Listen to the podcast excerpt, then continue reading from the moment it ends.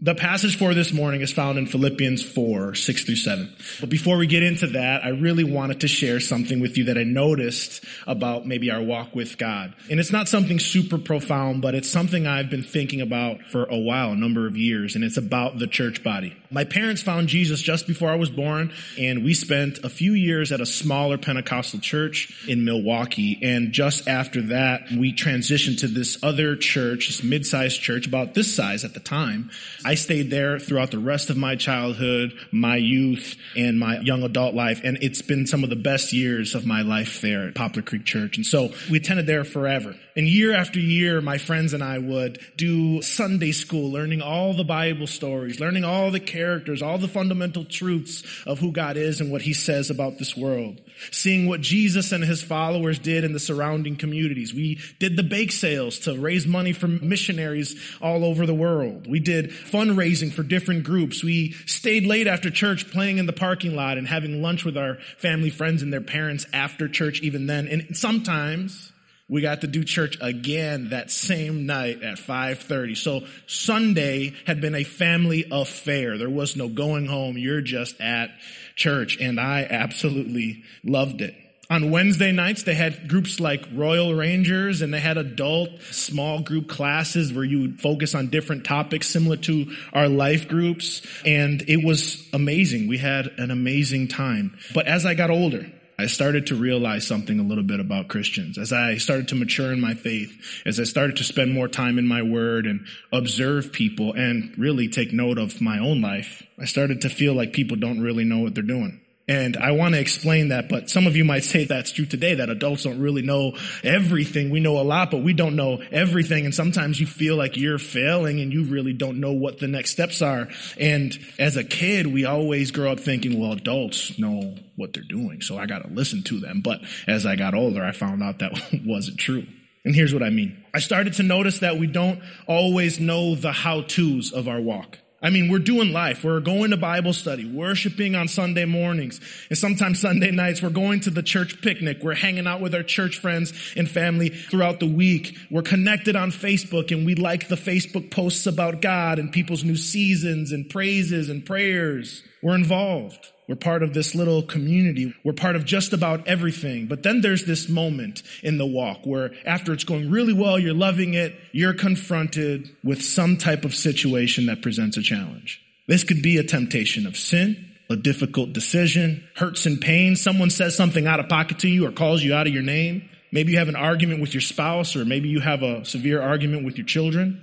And all of a sudden we lose our minds and we don't know what to do. We don't know what the next steps are. For whatever reason, I don't remember what God told me to do in that situation. We say things we normally wouldn't say. We do things we normally wouldn't do. And when we try to problem solve, we often find ourselves playing a guessing game. We're on the journey, right? And we're looking left and right. Instead of going to God, we're looking at what so-and-so is doing over here, or maybe what so-and-so over there is doing. And maybe if I just emulate what that person's doing, they're a Christian, right? That's the right thing. And we guess and we guess and we guess and we find ourselves creating bad habits. And in some severe cases, we find ourselves creating some wrong theology about God because we're doing what other people are doing instead of what his word says. Because we've allowed ourselves to cling to two things, our feelings and our thoughts instead of God's word. And so over time, this is dangerous. Over time, if you're not protective, the small thoughts that are in your mind might eventually take you captive. Church, we cannot solve spiritual problems with solutions of chance. There is no chance. You cannot go through life and your walk with God guessing you're going to find yourself in a really tough spot because I want to tell you there is no chance in God's word. When it comes to the Lord, there is no chance. The truth is that we have answers. We have the DIY special on YouTube on how to walk our faith out with God. We have blueprints. We've got history. We've got books. We've got tutorials and examples. We've got everything at our disposal, including the most important portion that works it out in us, which is the Holy Spirit. God's working this work in my own heart. And I want to be honest, when I'm up here preaching, I just try to share what God is doing in me through these passages. The Holy Spirit is at work on you from the inside out each and every day, but we still sometimes find ourselves at a loss. And I just don't understand how that can be, how that should be, because it shouldn't. But as we approach today's passage, we can be sure of a few things. Today's topic has to do with something we all deal with to some degree. Some of us are completely wrecked by it. Some of us are completely aware of the presence it has in our minds. Some of us try to hide it. We all fall victim to it. And it's nothing to be shamed for because we've all been caught by the surprise. We've all been caught at some point in our lives struggling with this. It has crept up on us. It's hurt us. It's confused us. Sometimes we're even caught up in a whirlwind of uncertainty trying to navigate it. And Paul, and I'm so thankful for Paul here because he gives us a precise, right instruction on it. So that topic for today is obviously anxiety. And I know that's a touchy subject. I know some people really cling to that as their excuse as to why they're not maybe producing some fruit. I know some people have been plagued with worry, plagued with hurt, plagued with a confused mind. And I'm so thankful that Paul today will give you an answer to that. We may not like it. We may not want it. We may not agree with it, but it is the right answer and we must strive for it. So before we get into that, I want us to pray. This solution is so good. We don't have to guess when it comes to anxiety. We've got the answers and I so want you to take hold of that. I see the pain some of you are in. And if you would just grab hold of that answer, you would be free from your hurt. Let's ask God to illuminate our hearts and our minds this morning so that we know how to tackle this tough thing called anxiety. Bow your heads with me. Father God, thank you for your love, your mercy, and your grace. And thank you that it's new and free to me each and every day to take a hold of. I thank you that even though we go through issues in this world, like Paul has described all through Philippians, that you have solutions, that you have answers, that you have spoke through the Holy Spirit to men over thousands of years to lead us to this point. We're hearing it from you, from your word, God. Help us to apply it. Help us to open our hearts to see what you would have for us to say and ultimately to gain some freedom. In Jesus' name we pray. Amen. The passage we are in is Philippians 4, 6 through 7. So I'm going to read it. Do not be anxious about anything but in everything by prayer and supplication with thanksgiving, let your requests be made known to God. And the peace of God, which surpasses all understanding, will guard your hearts and your minds in Christ Jesus. Really simple. He says, do not be anxious about anything. It is a command. Anxious. That word is a Greek word, merimnao. Okay. There's two sides of merimnao that we can look at because it's the same word that Paul uses earlier in the letter and it doesn't necessarily have the meaning that we think it does. When he uses merimnao, it's when he's talking about Timothy and Epaphroditus. He's talking about how amazing Timothy is, how great he is in this faith to press on with the gospel, celebrating his life as a godly example of humility. He says this about Timothy, I have no one like him who will be genuinely concerned for your welfare. Is that bad anxiety? No.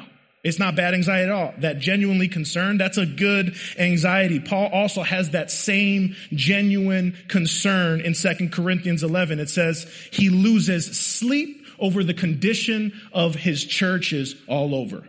He planted many churches. He's genuinely concerned over all of them. I mean, it's clear that he has this overwhelmingly genuine concern for the people that God has entrusted to him because that's his role as an apostle. But if I use that version of merimnao, it doesn't make sense in this passage, right? He's not saying don't be good anxious. He's saying don't be bad anxious. And so we have to think about what that really means for us. When Paul uses merimnao, he's talking about an anxiety that paralyzes our steps, that incapacitates our ability to discern some truth, an anxiety that runs completely through us. This word, merimnao, it means to be this, to be pulled apart in your mind, pulled apart. It comes from a word that means divide into pieces. So anxiety is your mind at war with itself. It's being broken into pieces when you're anxious. Your mind is being pulled apart when you allow anxiety to run things. We see many examples throughout scripture of people struggling with anxiety, and I want to give them to you right now. In Genesis 32, Jacob divides his people into two big groups and separates them because he's afraid of Esau coming to kill him. So if he just divides it a little bit, only one of the groups will die if Esau comes and attacks them, and the other group will be safe. He's experiencing some anxiety. First Samuel, Hannah isn't able to have children. And what the Bible says her response to that is heartbreaking. It says she weeps and she doesn't eat. Year after year, she weeps and she doesn't eat. She's in deep anguish and she's deeply troubled. 1 Samuel 30, we see David Simple one. He's afraid because some guy said they're going to stone him. He's going to die. He's terrified. Anxiety. Psalm 55. Even the psalmist himself. Evening, morning, and noon, I cry out in distress. People had anxiety since the beginning of time. Paul is just reiterating, though, a point that Jesus had already made. In Luke 12, what does he say? And you all should know this. Therefore, I tell you what? Do not worry about your life, what you will eat, or about your body, what you will wear. For life is more than food, and the body more than clothes. Jesus continues in Luke chapter 12 and he tells them that he even feeds the birds. Jesus feeds the birds. God feeds the birds. He says they don't have barns. They don't have farms. They don't store up things in a silo. They don't concern themselves with their next meal. And then here's what I love about Jesus. And clearly you're more valuable than birds. On top of that, he says, if you can't do anything about your next meal, something like this, why are you worrying about something way bigger? Jesus had an opportunity to address maybe tougher topics. He had an opportunity to say something about depression or hurt and brokenness, but he used food with birds because it's evident that those bigger things shouldn't matter more than this little thing. So he uses something unimportant. So yeah, anxiety can really take our minds captive. Yep, it's a real thing, but here's what's great. Here's the best part of this next portion of the passage. He provides the simplest of answers and solutions that will get your mind right. And he says, but in everything, pray. Most of us don't want to receive that because when I'm going through something, I don't care about the little steps I'm supposed to do. I just care about what I'm feeling in the moment. But Paul says, but in everything, pray. Do not be anxious about anything, but in everything, by prayer and supplication with thanksgiving, let your requests be made known to God. Now we're going to be tempted to write this off, really. Some of you could probably just say, yeah, yeah, I pray. I pray every morning. I pray every night before I go to bed. I've tried prayer. You might even be thinking it's just a surface level. Jesus answered, yeah, just pray. You'll be all right. But I want to tell you, if you're looking for something deep, if you're looking for something rich, you're looking for something that provides real truth and real answers and solutions to your anxiety, it's all rooted in prayer. That's not a thought or an opinion. It's what he's saying. But sadly, I fall victim to this as well. Prayer often seems to be our last resort. We get so caught up in trying everything we can do. I'm going to make a phone call. I'm going to go work extra hours. I'm going to talk to my kids. I'm going to do this and that. And then after all else, you've tried every single option that you could think of and you say, ah, there's nothing else I can do. All I can do is pray. All you can do is pray. What would happen, Root River Church, if the very first thing we would do with our issues was pray? How much anxiety would flee from you if you would first pray. But the problem is that we're not always on top of our game when it comes to prayer. Some of us we struggle with how we should even do it and how we utilize it. Some of us have prayers that are short and direct and to the point. Some of us are long-winded. Some of us repeat words a million times. Some of us don't say anything. Some of us pray daily. Some of us pray monthly. Some of us only just pray when they're going through something difficult. Some of us don't even know what prayer is. Now, if you're a believer, you ought to not say, I know what prayer is. I know. Well, scripture really details what prayer is, gives us examples, gives us instruction. But we're at this spot again where we're just looking left and right to see how others are doing it and trying to just emulate that. Ah, I heard Aaron pray like that, so I'm just going to pray like Aaron prays. Oh, I heard Scott pray that one time. I'm just going to pray whatever he said. What, I'm going to repeat that. We're looking left and right. But if we would just come before God with a humble heart and read what his word says about it, We'd come out the other end with a precise answer, a precise solution, and your anxieties would flee from you. It's promised in scripture and we'll get into it. He says, in everything by prayer and supplication with thanksgiving, make your requests known to God. For starters, prayer obviously refers to the bringing of some type of request to God for ourself or for others. Supplication is just a specific way of prayers that come in the form of begging, crying, petition. It's a deeper prayer. It's an emotional prayer. It's persistent in its prayer. And thanksgiving means that we shouldn't be demanding or ungrateful. Why should being thankful be made a priority here? Because at all times, and all ways, he's what? So, so good. We sang a whole song about it. And the truth is we don't deserve his mercy and kindness. We don't. I spoke on that with the youth on Friday. We don't deserve God. We deserve everything that is not Him, but Jesus, right? But God. We don't deserve his ear. We don't deserve his response. Yet he's listening and I'm thankful. So when I come to pray to him, I'm immediately thankful that he's even turning his ear to me. The history and evolution of prayer is super important for us to take note of. In the Old Testament, man begins to call upon the name of the Lord, starting in Genesis. Some of these prayers are a little naive and direct. It's associated with animal sacrifice. And initially those sacrifices and making of holy places to worship God were just gestures that showed their fidelity and service to Him. It's not wrong, but it was a simple prayer, but soon turned into acts of guilt or acts of gratitude for past mercies. And the only people that could communicate directly with God were two people, priests and prophets. And so the, they would pray to God on behalf of the people. They had greater access to God for those roles. It's like Moses and David going straight to the Lord for the people. Later in scripture, there's a new era of prayer. It's introduced by the experiences that the Israelites had during the exile. It's a traumatic experience changed the way they saw God, changed the way they saw their sin, changed the way they saw mercy and grace and rescue. This horrible experience ushered in a new wave of passion and focus on one thing, and it's prayer. The prayers of Ezra, the prayers of Nehemiah, Daniel, Isaiah, all were passionate and reflective, and they were super detailed as to why they were praying. And more importantly, they introduced this new thing, confession. They started confessing the areas they started to see that they were not following the one true God. And then we hit the Psalms, even the psalmist himself.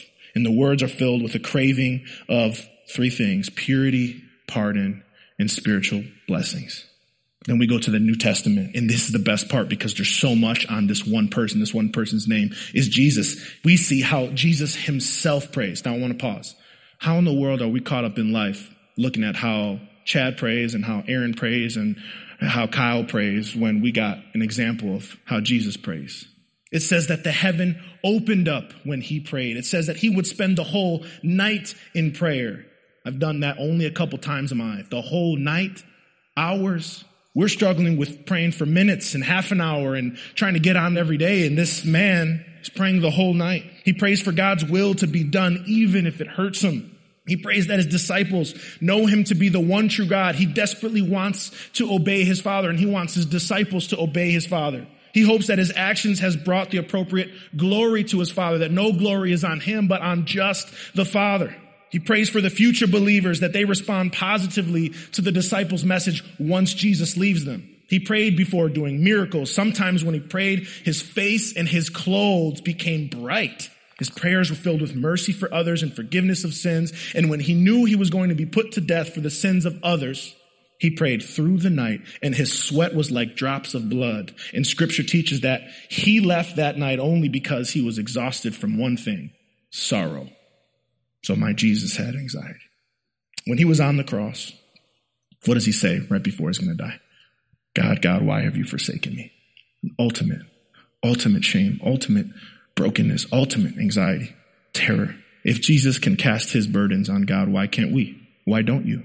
And that's not a charge up from me. That's, I'm saying that to myself, but you should say it to yourself. If you know whether or not you go to God frequently, you know whether or not you run to Him in your times of anxiety. Only you and God know that truth between you two. So ask yourself that this morning. Why don't I? Scripture has shown a clear history of prayer from even the beginning of time and leads up to our very Savior doing it himself. This should show you all the more that prayer is absolutely necessary in the life of believers. But not only do we see how Jesus prays, we get a huge glimpse on what he teaches about how to pray. He spoke in many parables about the importance of prayer. He wants us to ask because when we ask in accordance to his will, what does he do? He gives it to us. He wants us to be persistent and not give up in your prayers. When we pray, we shouldn't do it so everyone will see. We should do it in private. He wants us to approach God like we'd approach the best father on the earth. He wants us to pray so that we don't fall into temptation. It should be a reverent thing like it was in the Old Testament and you should show honor and then those are all things in the New Testament that says about what he teaches in prayer. Then he gives us blueprints this is the Lord's Prayer. He gives us the blueprints on how we structure our prayers moving forward. Church, what else do we need? What else do we need in order to see the necessity and urgency to fill our lives and walks with God? With prayer. The remainder of the New Testament is full with instruction to dedicate our lives to prayer. All the disciples are saying, dedicate your lives to prayer for one, pray for one another. Be united in prayer. Next part of the passage says, let your prayers be made known to God. There's a reason for this. Let your prayers be made known to God. And when I first read that statement, I'm like, all right, why does he need to hear it from me if he already knows it?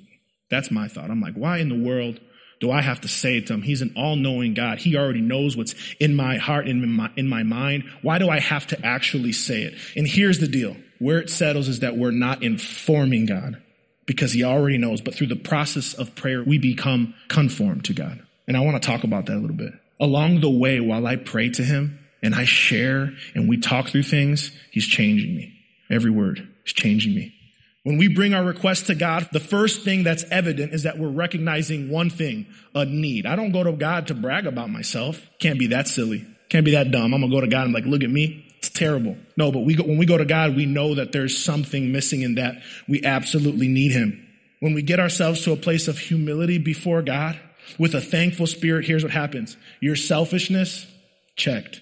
Your pride, challenged, fears confronted, anger diffused, and your thoughts begin to aim outwards to others who are going through some awful things too. And you all of a sudden stop thinking about your own issues and you start thinking about other people's issues and you start casting burdens for other people to God. We're forced to be humble in this process. You're asking, you're begging, you're exposing and admitting your weaknesses and you're in need and clearly you aren't able to solve it. So you're coming to the king shows our dependence. And what better way to approach the God of this universe? Root River Church, when you're facing the weight of anxiety, there's nothing better to do than to align yourself with this covering that can protect you. And do you want to know why? Paul's going to tell us why. He says, if you do that, then the peace of God, which surpasses all understanding, will guard your hearts and your minds in Christ Jesus. Now, there's two types of peace two pieces that I'm very thankful for. The first piece is this. When you give over your life to God, you are now at peace with God. Before you meet Jesus and accept him into your life, you are not at peace with God. You are enemies of God. But when you give your life over, there's this peace that comes with salvation because now you're free. Romans 5, since we've been justified by faith, we have peace through Christ Jesus. We were once enemies, but reconciled by God through the death of Jesus Christ and saved by his life. Ephesians 2, that we were once far off, now we are near. This is our peace. That's the first piece. The second piece is a little different. This second piece is supernatural peace that is provided to you from him. It's the peace of God. There's a word here that I want to stop and reflect on briefly, and it has to do with the word that we talked about earlier uh, that Paul uses for anxiety, merimnao, right? If you remember, the word merimnao means to be pulled apart in your mind. The word I want to focus on now is this word guard. The peace of God that surpasses all understanding will guard your hearts and your minds in Jesus Christ. And to no surprise, because Paul has done this many times in his letters, it's a word that he would use in the military. It's not new to him. He's used it three other times. The same word for guard, he's used it three other times just in this book. It had to do with being kept in custody. Kept was the word for guard, kept in custody. The second use is had to do with being protected by the power of God. So kept and protected. And the third had to do with a city being guarded to catch somebody that was at large. So when Paul says that this peace will guard your hearts and minds, he's literally saying it's the protector of your mind. He's saying it's a garrison spiritually, a garrison.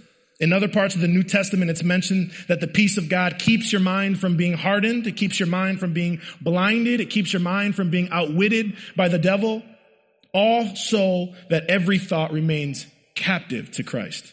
If we allow anxiety to take root in our minds, we're going to find ourselves completely conflicted and double-minded. And it's so funny. Scott is in James and a few weeks ago, he's been talking all sorts of stuff about peace, correct? But he's been in James and if we're not casting our anxieties on God, our minds become double-minded. And James says this about double-minded people. Double-minded people are unstable in their ways. And I don't know about you, but I've lived an unstable life. I got to imagine some of you have had unstable ways before. You've caught yourself contradicting the way you want to live. You caught yourself being frustrated by the decisions you make. Some of you have experienced awful things in your life. Some of your hearts have been hardened to the words. Some of you have lost this battle over and over with anxiety and you're desperately trying to find to get yourself back into a centered position. And it's really hard because what did we talk about earlier? You're always looking left and you're always looking right. But if we just come to God in prayer, alignment is natural. Some of you have allowed yourself to be overcome by things when you should have just run to Jesus. And that's no shame to you, but here's what it is to me. It's my plead with you to do that today because it's never too late to run to him. It will be too late someday, but not yet. The world offers us two things regarding anxiety. The world, that not God, not his son Jesus Christ, not the Holy Spirit, not the church, the world. People who do not serve God as their king offers us two things. The first thing that the world offers us is escape. You can simply just pretend that anxiety is not an issue for you. You can go on living your life, worrying about everything, making a bigger deal out of things than you should, arming yourself with constant conversations in the mirror just to justify your position and to hide your brokenness. You try to guide yourself into believing that you have some type of ground to stand on when there is none. The world offers us escape. The second thing it offers us is this. It's silly management. You can simply just occupy your mind with other things. When you have things creep up, you just run to Facebook. When you have things creep up, I just go talk about it with people who are going to sympathize with me. Go to Instagram, call people that I know are going to puff up my ego and my pride and tell me that I'm right. Management, you're just managing the pieces. You're never really building anything or progressing forward. You're just distracting yourself with entertainment and even gossip with other people's anxiety. But here's the great thing because there's always Jesus and Jesus offers us only one thing. He makes the choices very simple. He doesn't make it complicated. He offers elimination. Jesus knows your anxiety in and out and he wants you to come to him with it. Start early. Get it out. Explain it to him. He wants to hear from you. He wants to hear your heart on all of your anxieties and your hurts and your pains. He's desperate to listen to your burdens. He's pursuing you left and right through the Holy Spirit. He loves you. I was talking with Aaron about this same subject yesterday, and what we concluded was that it's silly, but it's kind of romantic. Jesus is pursuing us. It's the ultimate romance. He says, and the peace of God that surpasses all understanding will guard your hearts and your minds. Don't run from it. I know some of you have some real issues with anxiety. Don't run from it. It's going to be painful and all sorts of things. Run to Jesus. It's so crazy to me, but I feel like in the last few months, Scott's been in the book of James or whatever, and I've been in Philippians, and every week that I've preached, the week before he's preached and included the same passage that I'm coming, the last four sermons. And that's not a me thing. Scott and I aren't sitting down in the office trying to plan this out and make sure that our sermons align. This is Juan, you're taking care of the book of Philippians. Scott, I'm going to take care of James and let's preach. When I need a week off, you're on. It's by the grace of God, by the planning of God, that some of these passages align so much. This is God reaching out to us, specifically here at Root River Church. There's a passage in John 17, and it's straight from Jesus to his disciples when he was talking to them about when he'd eventually leave them and they were discouraged and they were brokenhearted and they were sad. How could you leave us? You're our Lord and our Savior, our best friend. How don't leave? I, what am I going to do without you? And the passage that Scott shared last week, I'm going to share with you this week because it's exactly what he says here. He says, Peace I leave with you. My peace I give to you, not as the world gives to you. Don't let your heart be troubled, nor let it be fearful. You know, at the beginning of my message, um, I shared a few examples of anxiety that people go through in, in the Bible, a few examples. And what's so good about these stories, despite some of their brokenness and their hurt and their turmoil and their terror, each of them end with them running to God in prayer. Genesis 32, Jacob divides his people into groups in order to protect a potential attack from Esau. Later in that passage, he prays to God this, deliver me, Lord, for you said, I will surely prosper you. He ran to God. God gave him peace. 1 Samuel 1, Hannah isn't able to have children and she weeps and doesn't eat year after year. She's in deep anguish and deeply troubled. And it says toward the end, and she begins praying to the Lord and pouring out her soul. 1 Samuel 30, David feared for his life because men were talking about stoning him. What does he say towards the end? said, instead of my terror, I found strength. And lastly, Psalm 55 says, evening, morning, and noon, I cry out in distress. Later he says, but he hears my voice. Church, the way to be anxious about nothing is to be prayerful about everything. So if you're here this morning and anxiety has taken root in your life and you're over it and you just want to be done with it and you know you've been struggling with allowing it to run your mind, to be torn into pieces, to take over you and you need help giving it to God, I'm going to pray right now. And as I pray, what are you going to do? You're going to tell it to God. You're going to put to practice what I just shared with you. You're going to put to practice what Paul says. You're going to put to practice what God's will for your life is and do what? You're going to go straight to Him. And let me tell you, what does He say? I will give you peace and the peace of God. He's going to shape you and mold you and guard your heart and mind. But know when you go to God, there's a pruning process. Know to God that it's more than this moment on Sunday because tomorrow you got to wake up and go to him again because there's new things going on and new attacks from the enemy. It's going to demand sacrifice and submission. He's going to want to change you and I beg you, let him. Welcome it. Allow him to speak to you. Let's pray. Father God, you are so, so good to us. Your love and your mercy and your grace is unfathomable. And you say, Lord, that the enemy is after us. And, and you said, despite that, the world is after that. Despite that, you have overcome it and you are there to walk us hand in hand through the growth. You're there to rescue us. You're there to be our shelter. You're there to be our source of strength and peace. And so God, I pray today the people in this room that are struggling with anxiety that they would hear what you had to say this morning and be prompted to do exactly what you said, that they would put to practice what you've just taught them and they come to you with it. Lord, I'm asking for extra grace and mercy today that you would put faith in the hearts of these people to allow them to see you for who you say you are and to see themselves for who they actually are. Lord, we love you. We lift up your name. We give you all the glory for what you're doing in our lives and what you want to do in our lives. And, and God, we pray that as we leave today, that we remember that we come to you. We don't go to other people. We come to you and we cast our burdens on you. And they're yours. In Jesus' name we pray. Amen.